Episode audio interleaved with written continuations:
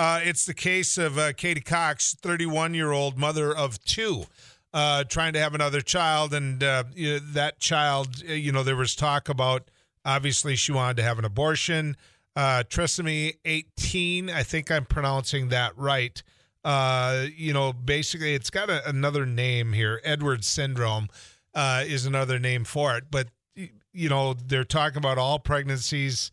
Uh, we're talking about heart defects, organ ab- abnormalities, almost all pregnancies ending in a miscarriage or stillbirth with two other children yet for her to raise. And, and that's an issue going on in Texas right now because the Texas Attorney General said this doesn't qualify.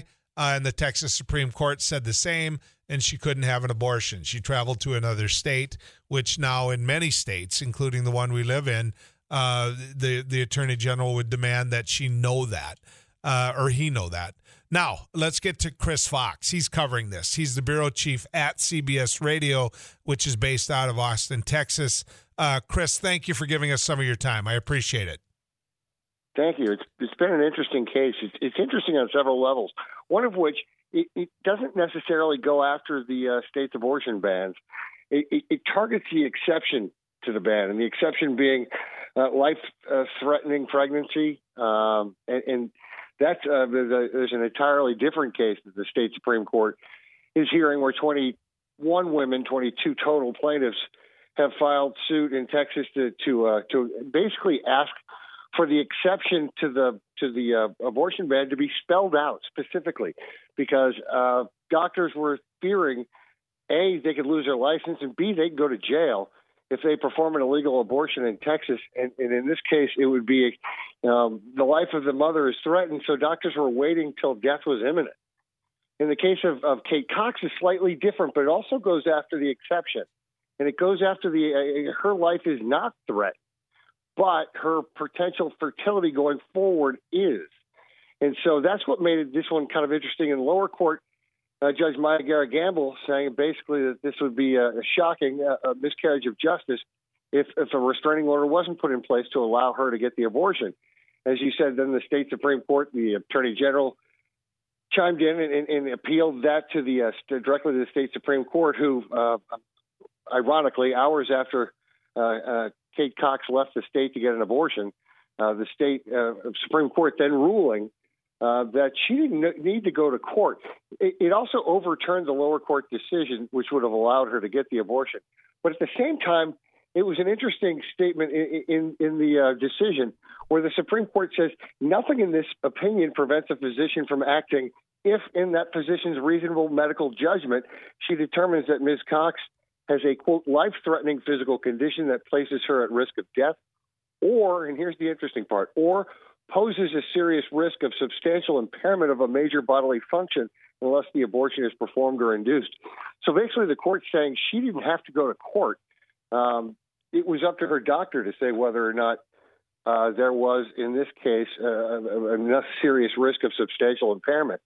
And so it, it kind of makes it interesting and, and, and moot at the same time as she already left the state to get an abortion. Obviously, you mentioned uh, that the, the physicians themselves feared what could happen to them, but why then did the attorney general bring uh, this argument? Why why did he challenge this to the the Supreme Court?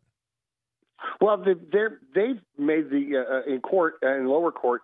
Um, the attorney general's office has, has made the same argument uh, all the way through. Uh, basically, uh, uh, Jonathan Stone, the assistant attorney general who argued the case in lower court, saying that uh, her doctor is permitted to perform an abortion on Ms. Cox if she consults with a colleague at the hospital and they agree with her determination that Ms. Cox qualifies with that exception.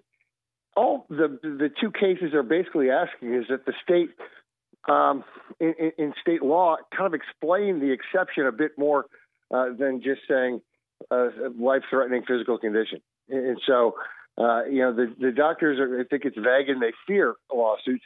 Now, you know, the, the Texas Alliance for Life, one of the anti-abortion groups in Texas that have been lobbying so hard for the abortion ban the state, even coming out and saying, uh, so far since uh, Roe versus Wade has been overturned, there have been 44 uh, abortions in Texas, and uh, none of the doctors have been have been charged or, or gone after legally. And so uh, the, the, Attorney General's office kind of argued that this is more of a, a medical malpractice argument against your own doctor than it is a legal challenge to the exception in, in the abortion ban. So what is If what that is- makes any sense at all. N- not to me, but uh, you know that's uh, I, I've disagreed in many cases with the way state law is done. All of this, I mean, why put exceptions in place if you're not going to allow those exceptions to be used in the case of a doctor saying a woman couldn't have another child uh, if the pregnancy well, they're went saying forward. they are allowing it. The, the state Yeah. is saying no, they are allowing it. But Uh, but what the doctors are saying, they're, they're petrified of this.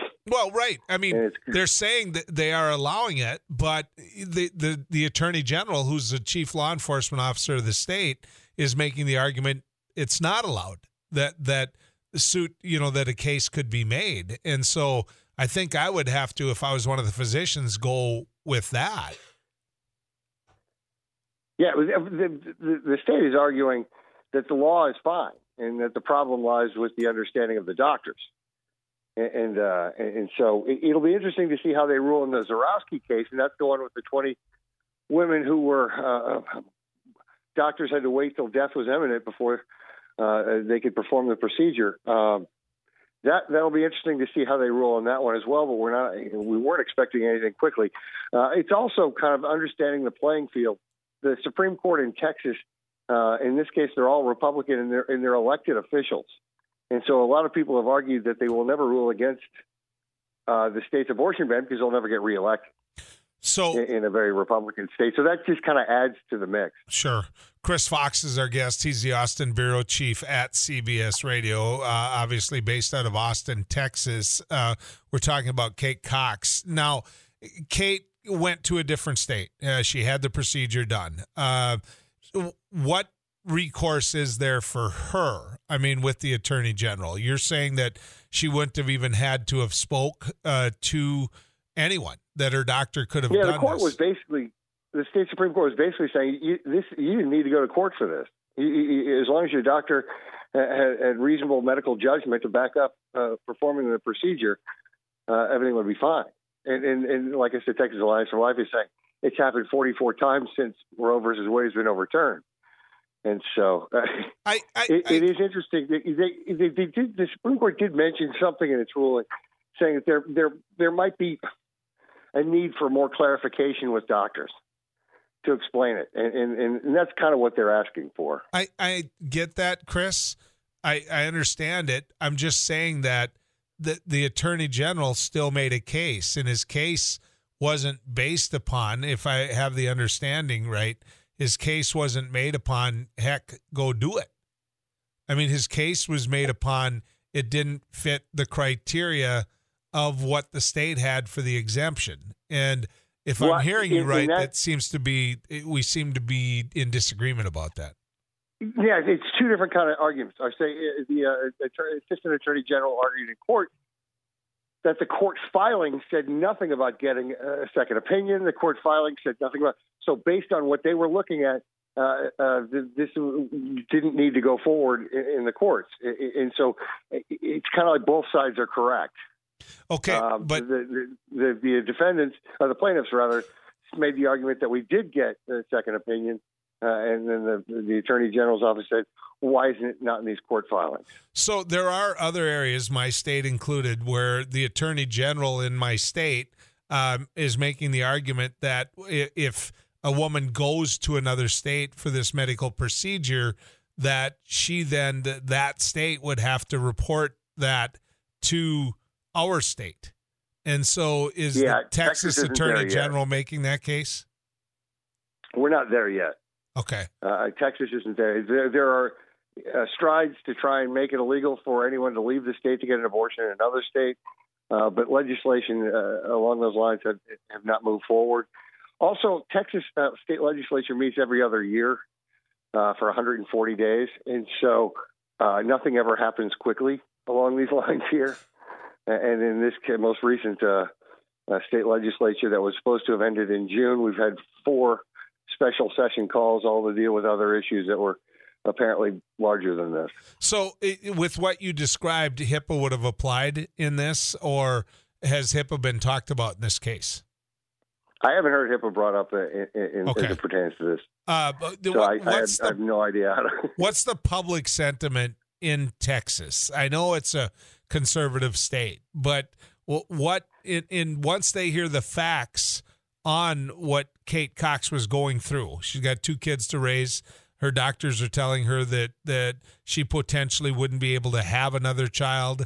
Uh, you know, they talked to her about the percentage of what this child is going to go through. I mean, d- did the public break her way, or where where is the the public in Texas it, on this? It is interesting. Uh, it, the state is really divided right down the middle, uh, red and blue, on on, on abortion, and and and, and uh, um, abortion as health care.